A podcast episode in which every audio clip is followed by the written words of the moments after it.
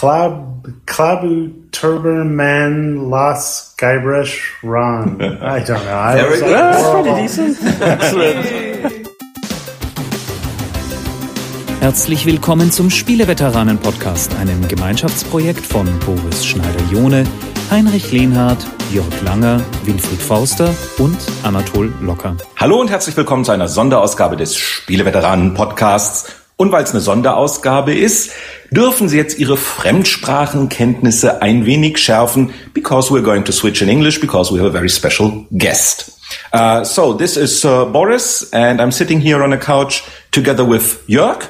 Hallo, und neben mir and uh, right beside me, there is the one and only Ron Gilbert. Tada! Mm. Außerdem per Mumble zugeschaltet sind Heinrich Lenhardt und Anatol Locker. Right. So, uh, Ron, what brings you to Germany? Uh, well, you know, I'm over here uh, talking about uh, The Cave, which is the game that is coming out in January. So I'm just kind of over here talking to people and uh, having a great time. That's good. So you had some Glühwein already at the Adventsmarkt, I hear? Our local version of grog? No, I don't think I had any. Ah, no. Fabian said he gave you some. Okay, we'll have to check that out. I think he did.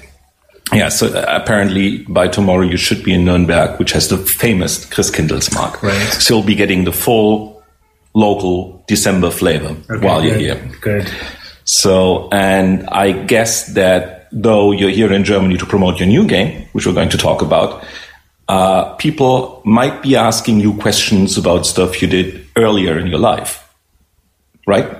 Um, I think, yeah, yeah, they do. they, they do. do but yeah. We're trying to avoid those games as much as we can in this podcast. So, so we're not calling out any names like Maniac Mansion or Monkey Island. Right. Yeah. Let's not utter those at all. No, you know, I, I'm more than happy to talk about yeah. Monkey Island and Maniac Mansion. Those are, are two games I'm extremely proud of. So I'm, I'm more than happy to talk to them mm-hmm. about, you know, as much as anyone wants to. So what is The Cave, then?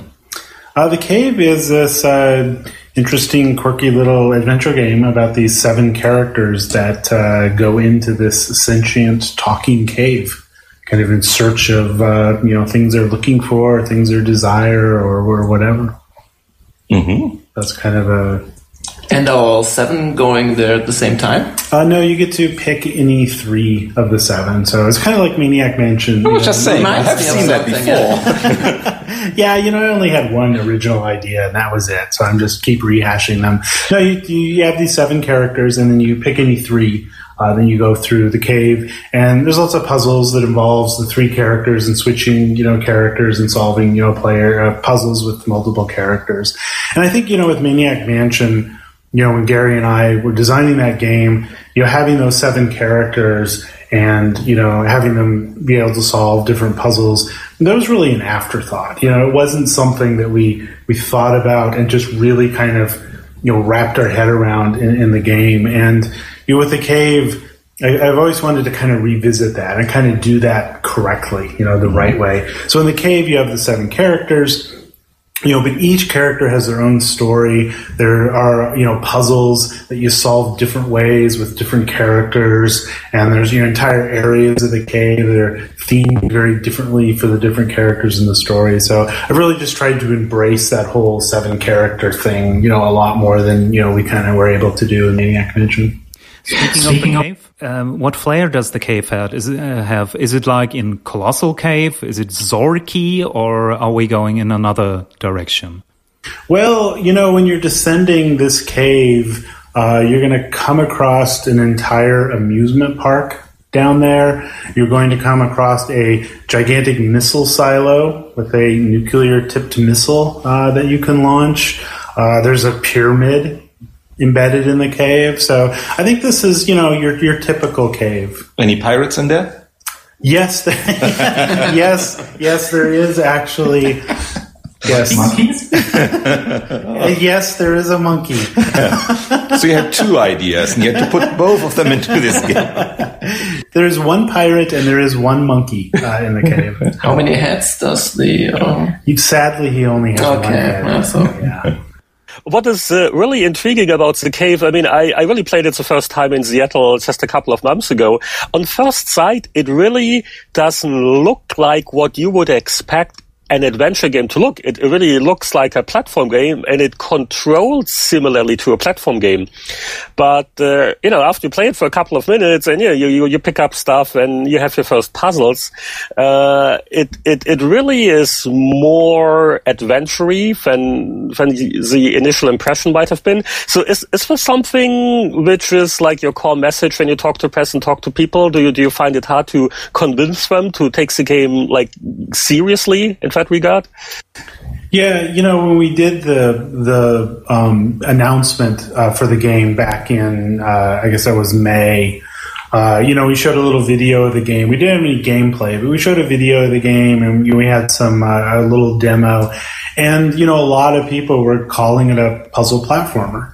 And, uh, you know, I tried to explain to people, no, I mean, it's it's an adventure game. And, and you know, it's kind of interesting because... You know, when Maniac Mansion came out, people were saying that was not an adventure game because it had characters that animated and there weren't big blocks of text that you read and there was no parser that you were typing words into. And, you know, it kind of got the same thing that The Cave is getting where people go, well, that's not an adventure game. Uh, but I think, you know, when anyone sits down and they play The Cave for more than like five minutes, they totally understand that it's an adventure game. So, um, I, yep, yep, go ahead. So, so would you say that that design decisions or how you how you're creating this game that is driven by today's technology, or um, So, so that you'd say this is something you can finally do now that P Cs can do this and that or so, or is it just something that naturally came across? Is it more artistically or technology-driven, that specific kind of gameplay and how the mechanics work? Yeah, it's not really technology-driven. You know, a lot of it came from just wanting to kind of relook at adventure games a little bit and, you know, go back and figure out, well, what do we not really need anymore? You know, what what were we kind of hanging on to that we don't need to hang on to? And I think, you know, with Maniac Mansion, I think the parser was one of those things. It's like even, you know, King's Quest came out, which was a graphic adventure, yet they still couldn't let go of the parser. They they felt like they just still had to have that parser. Um, but with Maniac Mansion, we just got rid of the parser. And, you know, you just kind of clicked on the different verbs and stuff. And so really with The Cave, it was it was going back and kind of looking at, you know, what do we need and not need? And one of the first things that I, I thought about was, do we really need inventory? Because inventory in adventure games, you know, I, I think kind of at the end it became this big bloated thing where you were carrying hundreds of items around, you know, presumably stuffed down your pants, because I don't know where, you know, Guybrush carried all that stuff. But you had this huge inventory. And I think inventory was also, it became it became a crutch for game designers because, you know, now I could do a puzzle and I didn't really have to come up with a clever solution for the puzzle. All I had to do was bury the item you needed just in your inventory of one hundred things. And then it was just scrolling through that list of one hundred items going, oh, well, there's the ball of twine. I bet maybe I could use that to solve the puzzle. And that's kind of a crutch, right? That's not the right way to think about puzzles and adventure games. So, you know, with The Cave, there's no inventory. Well, there is actually inventory. There's a three-slot inventory, right? Each character can carry one thing at a time. And and really, I mean, that was a, a challenge, but a lot of fun from the game design standpoint, because we really had to design all of the puzzles so there, so you know you, you were only carrying those three things, but also not make it that you were just using the floor of the cave as your inventory, where you just drop everything on the ground and then you'd have to run back and get it again and use it. So it really caused us to kind of look at the design and really just focus in on the puzzles and the objects and you know th- those sorts of things. And I, you know, that was. Um, Yeah, it was kind of liberating in a, in a way, you know, to not have that.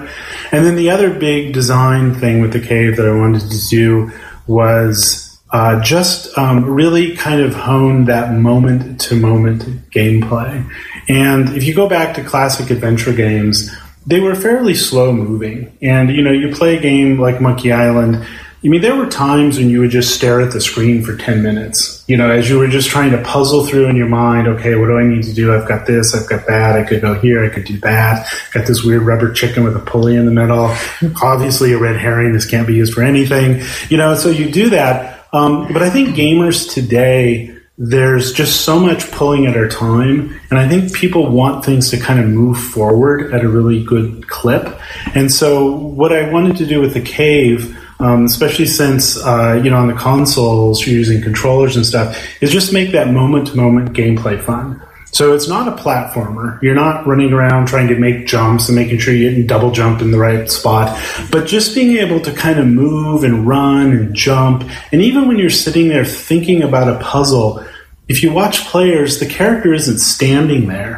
The character's just jumping around the screen, which which is really kind of half of the player's brain engaging with just jumping this character around the screen, and then the other half of their brain is like solving the puzzle. And I think it works really well because mm. you kind of got this this distraction from the physicalness of running around and jumping, while the you know the the smart intellectual part of your brain can kind of work on solving the puzzle. So those are like the two big things that I wanted to you know kind of look at and focus on with The Cave. But that sounds a little bit like you are not trusting in the attention span of modern gamers anymore. Well, I don't think it's attention span. I think attention span isn't quite the right word. Mm-hmm. I think it's that people, they just, they want to always be doing something, right? I mean, we have social media. People just can't sit at dinner and talk to their friends anymore. They have to sit at dinner and tweet the entire time they're talking to their friends. And take so, photos and of take dinner. Photos and yeah, all this other stuff. So I think people just... They just, they're, they're kind of, there's this nervous energy that goes through everybody right now. And I think games need to somehow, you know, satisfy that nervous energy need that players have. And when we talk about the uh, puzzle design for The Cave, uh, what what is really intriguing for me are the characters, because one, uh, you know, if they, uh, you, uh, you are able to Uh, find different solutions for certain puzzles or can access different areas of the game with certain characters, and and and B, just the personality, because uh, you know they are so different, and, and and that was already part of the fun in Maniac Mansion, that you know you you really had fun uh, experimenting with different team members. So um, uh, can you tell us a bit more about The Cave characters and the personality, and uh, how much uh, humor and uh, one-liners we can expect? Yeah, you know, The Cave, I mean, The Cave's an interesting game in that respect because, you know, at one level, it's a very dark game. You know, there's these seven characters, and they have these very kind of suspicious reasons for going into the cave. And, you know, at some level, these characters aren't the nicest people in the world. And you kind of think about that, that's why they're there at the cave, is because they aren't the nicest people in the world. So you've got this dark game about these seven characters who are kind of going into this cave, and they do really horrible things. I mean, it's kind of part of the story, you know, is the horrible things they do. So then it's about just kind of the juxtaposition of that with the humor. And, and I think that kind of works well because, you know, if you do have these characters doing horrible things, Uh, if you can kind of make fun of it a little bit, that kind of seems okay in a way. Um, and the other thing is that I just, I don't think I could ever make a truly serious game because I would always be interjecting some kind of funny, humorous thing into it because that's just, that's just kind of naturally what I do with stuff. So The Cave... You know, The Cave is a serious story, but if you, if you think about Monkey Island, that is a serious story, right? That's not a goofy, goofy story about a pirate. It's about the guy who wants to become a pirate and this ghost, you know, kidnaps the woman he loves. So there is this kind of thread of seriousness that I think runs through everything I do. But then I just kind of build the humor and the comedy on top of that. Mm-hmm. I found it always very interesting that you had a very story-driven approach to adventure games. And uh, what we're currently seeing is a lot of uh, more storyboard, speaking of visual impressions, eye candy, and a lot more. So uh, is your is The Cave more a return of the story, or are we going to the storyboard? It's definitely about story. Adventure games to me have, have been about three things. Adventure games to me are about story, they're about characters, and they're about puzzle solving. And and you know, I've always enjoyed, you know, telling stories, and I've always enjoyed, you know, creating characters. So that's just really, really fun to do. And I think the adventure games are just a really great, you know, place to kind of do that. And I think when you play The Cave, you definitely see these seven characters. I mean, they're definitely these kind of strange group of people. You know, there's a knight, you know, from medieval times. There's a scientist, you know, from the nineteen fifties. There's a monk. You know, there's all this weird collection of characters. And because it is this weird eclectic group of people, I can kind of tell seven different stories, you know, with each of the different characters, but then tie them all together with a unifying theme. My second question would be, uh, speaking of characters, I heard that you were playing The Walking Dead from Telltale Games. I'm just interested in who survived in your party. You know, I actually haven't played it yet. Ah. I was I was saving it to play on the airplane over because I had like an eleven-hour flight, and I thought that would be good. But then I got to the airport, and I realized that when you buy The Walking Dead, you don't actually get all the episodes. Which, because you have to go and like re-download them. And so I was playing it on my iPad, and I downloaded it the moment the game came out, and I haven't run it or upgraded it or anything since. So I've kind of got this weird, you know, gimped version of the thing on my iPad. So I'm going to try to find Wi-Fi before I head home, so I can get all of the episodes downloaded and, you know, and actually uh, and actually play it.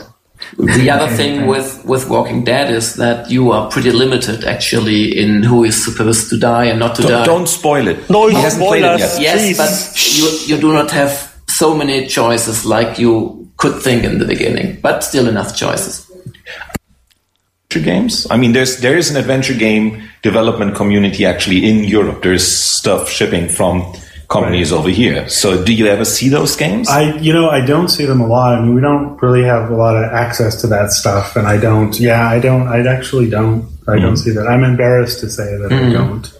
We'll send you some iTunes links for yeah. like, like uh, well, Edna and Harvey is I mean, out, and it's out in English, so I you can play like, that. Yeah, that Hector, Hector Badge of Courage. I mean, that mm. came out, that was an adventure game, that came out. I played that.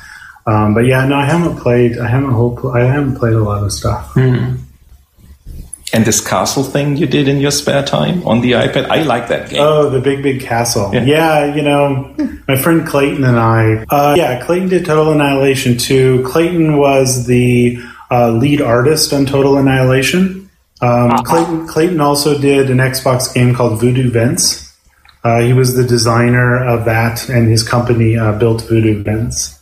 Yeah, so Clayton and I, I mean, we just, we always talk about games. We always, you know, sit around at lunch or dinner, and we just talk about stuff. And so we just, you know, started talking about this weird little game where you build castles, and we just decided to make it. So I just, I just, I've just made that game in my spare time on weekends, uh, making the Big Big Castle. And we just, we released it for free. We really didn't. We really weren't thinking about it. It was just kind of a fun thing. Well, we got I mean, hundreds of thousands of downloads, and I think we made like like one hundred dollars.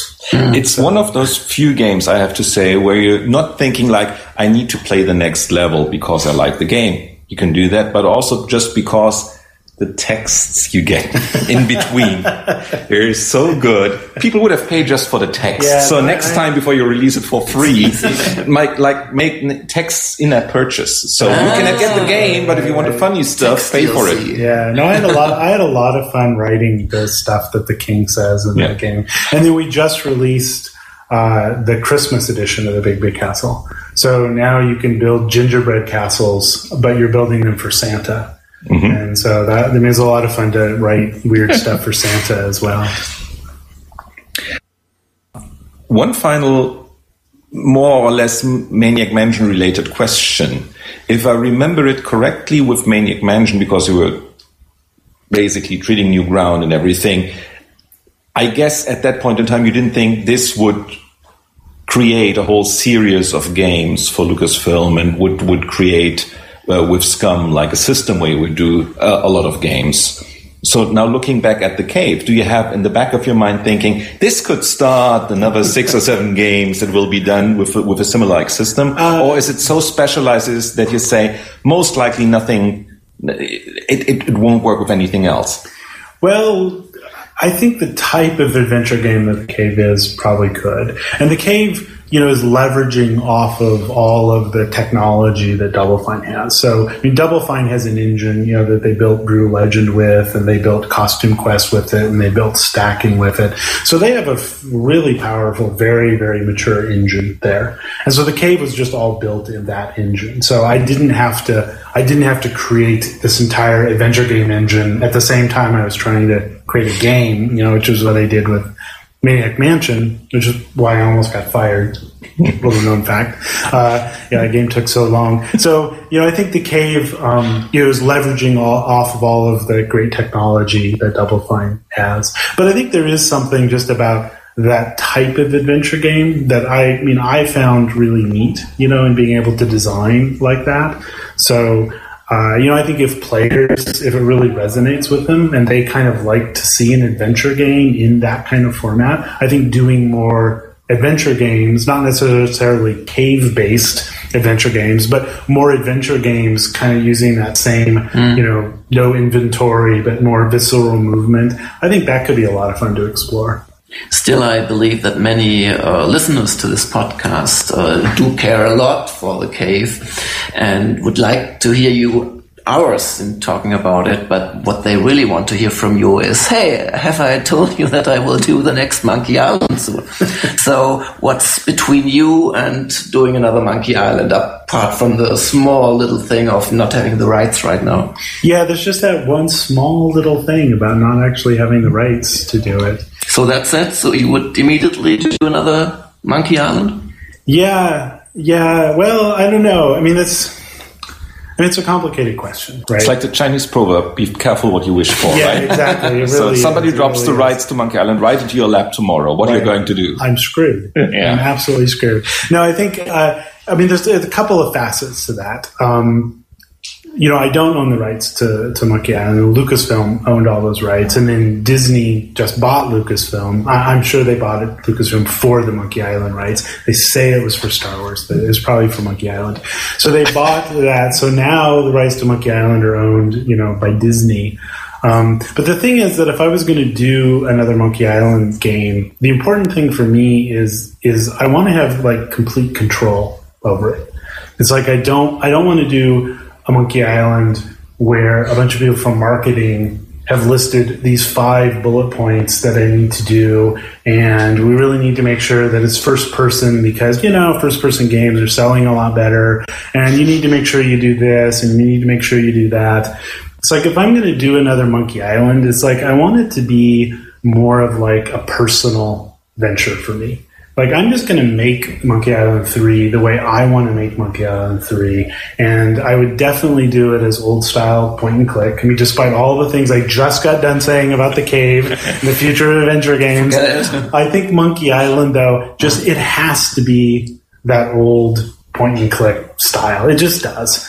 And so I think I think I have so many weird criteria like that that the only way that I would really be able to do it is if I just owned the rights to mm-hmm. it. Because I would just have to have the freedom. And I think if Disney came to me and said, hey, make another Monkey Island for us, I think by the time I got out done outlining all these things that I wanted to do with it, they probably, you know, wouldn't be interested mm. in doing it. But that's saying that there probably won't be another Monkey Island. You know, I, I don't know. Mm-hmm. I don't know. It, it, it was... It, it, It was funny because when we chatted in Seattle, you you were kind of, you know, more or less joking that the uh, problem with uh, talking with Lucas uh, is that, you know, if you have a new president every couple of months, so you have to figure out uh, who who is the person to talk to. And yeah, just like that, all of a sudden, the, the whole company gets uh, uh, purchased by, by Disney. So uh, are you like, kind of up to date? So would you know who's in charge now, who to talk to at all? I, you know, I'd go right to Mickey Mouse. I would just, I would not mess around with anybody but Mickey Mouse. I think you have to go right to the top, I think, if you're going to talk to them about it. So how about the redesigned Pirates of the Caribbean once they put Jack Sparrow in? You still like it? The ride. We're not talking about the movies. The ride. They changed the ride about six years ago I, or so. I haven't I haven't not been on the ride since they changed it, and I refuse to go on the new ride. I, okay. I think I think they just should not have done that. I think they should have kept the ride. Again, this I mean, it gets a little bit back to my comment about, and I don't want to diss marketing people because there are some extremely smart marketing people out there. At Sega, yeah, but but I think this is a kind of a good example of, you know, the Pirates of the Caribbean ride is just, it was awesome the way it was. I don't think it needed, you know, to get this kind of marketing push on it to get, you know, Jack Sparrow in. I just I just don't think it needs it. Mm-hmm. If I can just throw in one more retro question, something I was always curious about. Uh, in your Cave Dog days, you were working on a mysterious project codenamed Good and Evil, a combination of adventure and strategy and whatnot. So um, it was never went anywhere. Is there something you still think about? Why, why did you stop working on it? Yeah, that game was uh, Good and Evil, and it was... It was kind of a combination of, uh, you know, an adventure game and a real-time strategy game. And so it was adventure gamey in the sense that there was this, you know, very kind of strong character and exploration, and there were puzzles, you know, that you would you would kind of solve, but then you had, you know, this R T S element of, you know, going around and kind of gathering up the group of people, you know, basically your units, you know, in the, in the R T S, you would have to kind of go and gather up in an adventure gamey, you know, style of, of, of building, you know, all the units that you had. And then you'd go off and, and you'd fight this stuff. But it was also, it was really weird in that it wasn't set in any given genre. So you might be RTSing with, uh, you know, like in, uh, you know, in Warcraft, with, you know, orcs and swords and stuff. But then, you know, all of a sudden there were just cowboys there. Now you were kind of RTSing with cowboys, and, you know, your R T S group might have a couple of space aliens and three cowboys and two, you know, orc berserkers because they were really good for the front line. So you're building this R T S game just out of this strange, odd, you know, eclectic kind of group of, uh, of of units, you know, and in some ways, kind of the nugget of that idea morphed into, you know, a little bit of what DeathSpank became, mm-hmm. because DeathSpank was, at some level, it was an adventure game because you were going around and you were kind of solving adventure puzzles, and you had, you know, Monkey Island style dialogue trees, but there was this kind of Diablo-esque R P G-ness to it where you were still collecting weapons and you were still hacking your way through lots of orcs. And, you know, if you played the second uh, DeathSpank game, you know, after he gets through this kind of medieval stuff, he ends up in World War Two. And, you know, and then, you know, from World War Two, he's kind of in the Old West after that. Mm-hmm. uh, you know, so so I think a lot of the ideas from the Good and Evil thing kind of made their way, you know, into those first two uh, DeathSpank games. And I've always I've always been fascinated with with kind of strange eclectic mixings, and I think you can even see that in the Cave. Right, because the Cave is about these seven characters that go into the cave, and one of them is a, a medieval knight, and the other is a nuclear scientist, mm-hmm. and then there's a time traveler, and then there's a, you know, a monk. So I just I've kind of been fascinated by taking strange things and just grouping them, you know, all all together. And let's not forget that the cave itself is a sort of character. Yeah, he's a sentient talking cave, which is not weird at all. No, I don't know what caves you've been mm-hmm. in, but all the ones I've been in, they talk to me. Mm-hmm. So. Mm-hmm. German caves are totally different. Oh, are they? Yeah. Do, do they don't they talk to you? Well, they talk German. They talk oh, German. No, no, no, no, no, that makes sense. That makes sense. We so, have uh, a, just, just, just one more, like, more casual question. I, I guess this only has been your first day on your German tour, but have you been able to get a sense for uh, how rabid the German adventure fans are? What, uh, how is the media here different? Or is everybody asking you the same uh, stupid questions anywhere you go in the world anyways?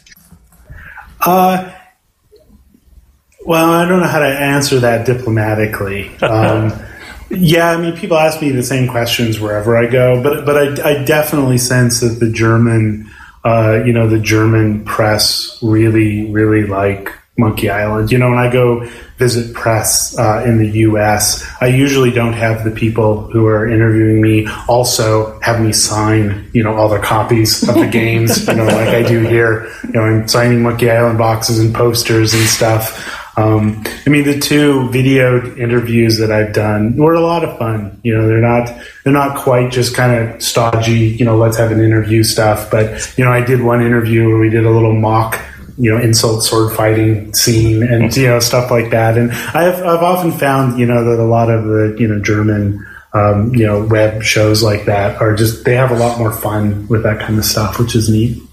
Mm-hmm. I once nearly crashed my car. Uh, there's, there's a, there's a, a quirky German comedian called, uh, Marc-Uwe Kling. He's a poetry slammer, actually. And he has something, he has a series about, he's living in Berlin with this, uh, a kangaroo from Vietnam, who's a communist. And when does it get weird? Uh, it does really get weird when, when, uh, when like in the, it's, it's like a, a book reading when about two and a half hours in, into the first book, they start doing, uh, an, um, insult sword fighting. No. and, and I thought, and it totally took me off guard because, and it, they, they're using the same words actually, and um, that was real fun. So, oh, that's great. So, and and I laughed so hard that I nearly lost control of my car because I was listening to this from the C D player in the car. Oh, that's uh, funny. Yeah. So, so it seeped into it, in in Germany. It's yeah. ingrained in culture that much that if you talk to thirty, forty year old people mm-hmm. and you throw in three-headed monkey, mm-hmm. they immediately know what you're talking about. It's like in the U S where you take something from Seinfeld or Frasier, oh, right, one of those sitcoms that everybody has seen in in in, in their times. So, so why why do you think that is? I have no clue. Because it was the excellent Roman translation. Yes. Thank you. Yeah, well, you know, in, in the in the States, you know, when Monkey Island came out, you know, it did well, but it was far from a hit. You know, we sold, you know, a couple hundred thousand copies. Um, but it just seems, you know, especially in Germany, but also just Europe as a whole, uh, you know, there's just a lot more people who played that game and loved that game. And you know, I've always been a little perplexed as to, you know, why that why that is. I don't know.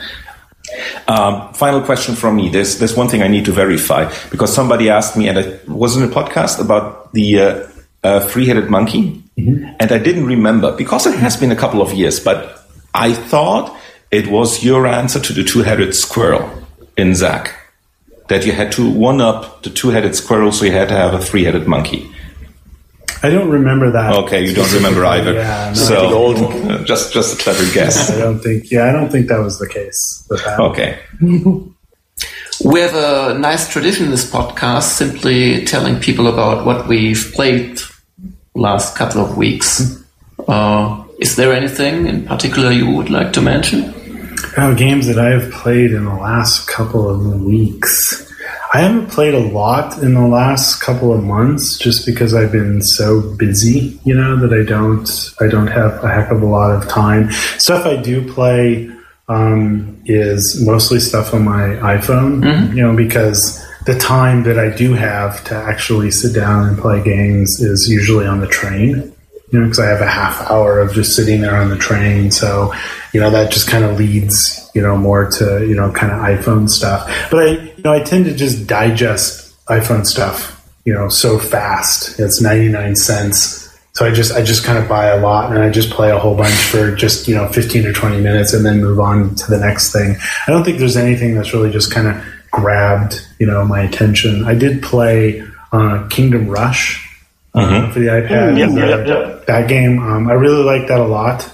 Um, so I've, I've, I played that. I played that quite a bit. That's actually the only game that I have ever bought in-app purchase for, because mm-hmm. I usually, I just, I just don't like this idea of spending real money to go buy currency to buy stuff in the game. It's always just kind of rubbed me wrong in a way, but. Um, But with Kingdom Rush, it's like I was just I was just so excited about that, and you know, being able to you know buy some of that stuff. Uh, I think that's the first game I've ever done that with. I love tower defense games too. I think it's probably one of my favorite genres on the uh, on iOS are the tower defense games.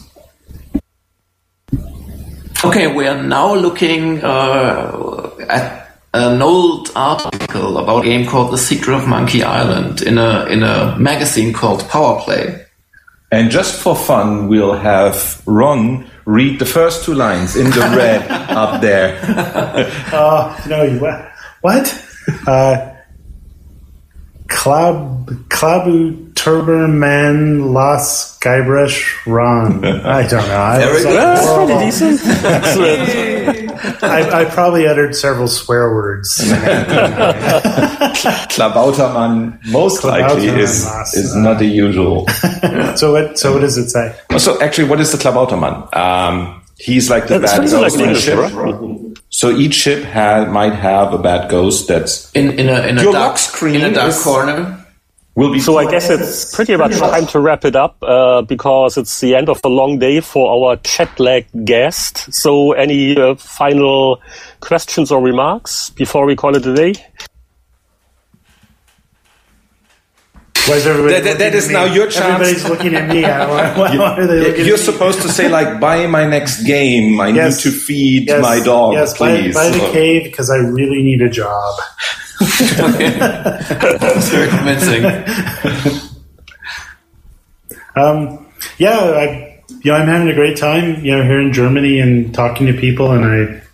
I, uh, you know, I really do enjoy talking to everybody about Monkey Island, so people should not feel bad about coming up to me and talking to me about Monkey Island. I, I, I do enjoy it, so. But yeah, no, I'm having a great time here, and I'm here for another, what, two or three days, mm-hmm. I think, you know, talking about the cave and stuff, so uh, having a good time. Great. And thank you so much for being here. Yeah, thank, thank you, you so much for taking the time after a long and tiring day. No, thank you. And thank you guys for you know, doing such a wonderful job translating Monkey Island. So, so. Thank you. Okay.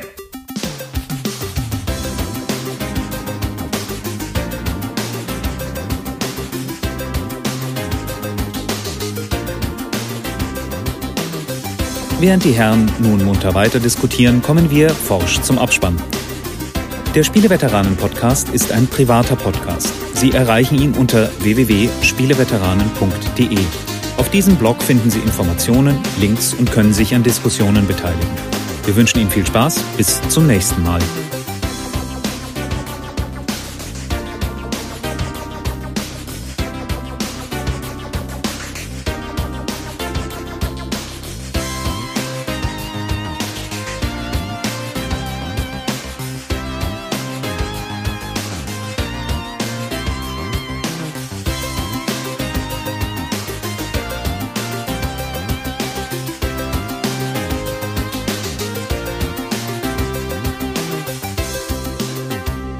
Schalten Sie auch das nächste Mal wieder ein, wenn Sie Fabian Döhler sagen hören wollen. Das wäre ja tragisch gewesen, wenn man diese Gelegenheit ähm, ja, ausgelassen hätte. Äh, Ron kam ja am Flughafen an und hat gesagt, um, I'm finally going to meet the guys who fucked up the German version of Monkey Island. Und deswegen war das ähm, einfach ein Wunsch, den ich erfüllen wollte.